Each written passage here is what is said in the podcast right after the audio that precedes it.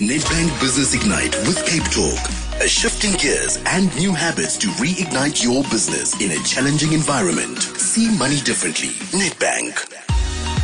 We're coming to the end of the first week of Nedbank Business Ignite on Cape Talk, where we're giving entrepreneurs a platform to share their stories and put themselves in the running for one of two incubation and media packages to the value of 260,000 Rand. The tenth one we're about to hear from, and there'll be another ten next week, one in the morning with Refilwe and one in the afternoon with yours truly. This afternoon's featured business is called Math and Me, an education support company originally offering one-on-one tuition in the southern suburbs, but it's uh, grown significantly beyond that fairly limited geographical base in its three years of operation. Now online tuition, contracting with schools to facilitate academic support programs and running independent exam test preparation workshops. The company is headed up by three young entrepreneurs. One of them, Brett van der Posch, is with us now. Hello, Brett. Hi, good afternoon, John. How are you doing? I'm very well. How are you and Math and me doing? I mean, we're very excited just about Math and me being a part of this con- whole competition. So, I mean, I can't complain. Okay, good. Not too many people from whom I hear that. I can't complain. Most no, a lot of people say I can't complain and then spend the next 15 minutes complaining. no, surely. I mean, we had good weather today, so there's nothing to complain about, you know? I, if, if I had to hazard a guess, I would say that um, COVID 19 probably not as bad for your business as it has been for others? Well, I mean, initially, most small businesses were hit hard with um, the lockdown restrictions and COVID 19 in general. We underwent a bit of a two week lockdown because, like I said, initially we just offered mobile one on one tuition, which meant that our tutors actually went to students' homes to facilitate the tuition. So with the lockdown restrictions, obviously that's a bit tough to do. But fortunately enough, we were able to adapt, taking most of our services online. Um, so yeah, I guess now we're in a quite a well, better position than we were in before. Are you surviving? I mean, the financial heads above financial water. Sure, no, guys, it is. It's not, you know, the best situation to be in. Um, but like I said before, we've managed to get to a point where clients are um, signing up again, taking sessions online. So we're managing, John. Okay. How many, I mean, your tutors, the ones who used yeah. to drive out and are now doing stuff online, um, you, you get them from uh, uh pupils who've done really well in their matric year and, um, and then, you know, if you, if you get an A 98% for maths, you can tutor That's people it. who are struggling with maths and, and, and these tutors then go on to study at, at the top, um, tertiary institutions in the country. Um, from your from those beginnings three years ago, how much have you managed to scale up employment? Well, I mean, starting out, it was just me and my partner that founded the company with me. We were two two kids, basically, jumping in a car and driving to uh, different sessions. Um, uh, we actually shot a video earlier today just for promotion, um, and we were chatting about our journey.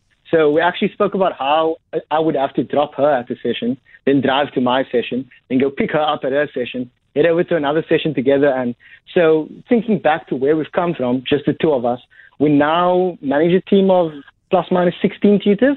Okay. Um, so that's us operating in the southern suburbs with the hope that moving our operations online, we're able to, um, with offering our service to the South African nation, we also then get to start sourcing tutors from not just the Western Cape, but uh, all around South Africa.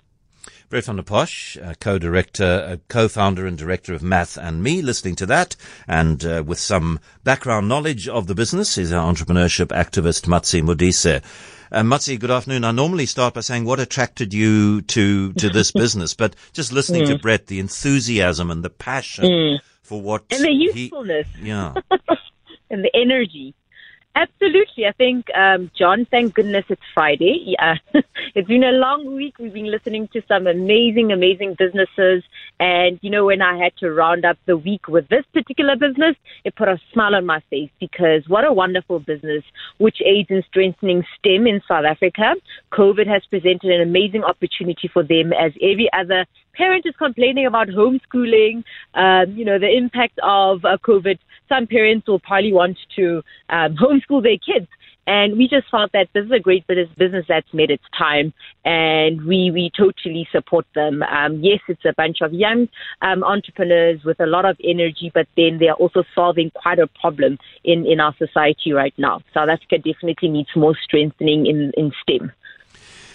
And, and there's so much in that little bit of the story that I heard which speaks to the entrepreneur's journey. Two people know each other, got a shared passion. They start a business. They put their all. They put their time, mm. their energy, and slowly, because of their passion, because of their knowledge of what they're doing, they start to grow.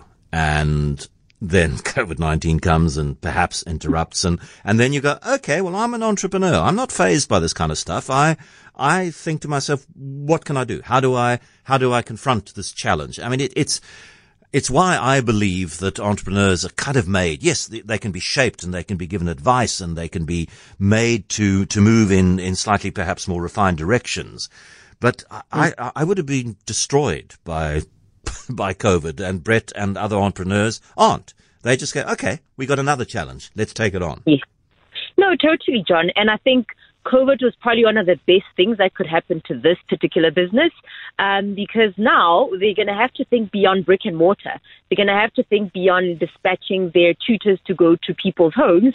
They now have to go online. So it's really, really forced them to take the digital route.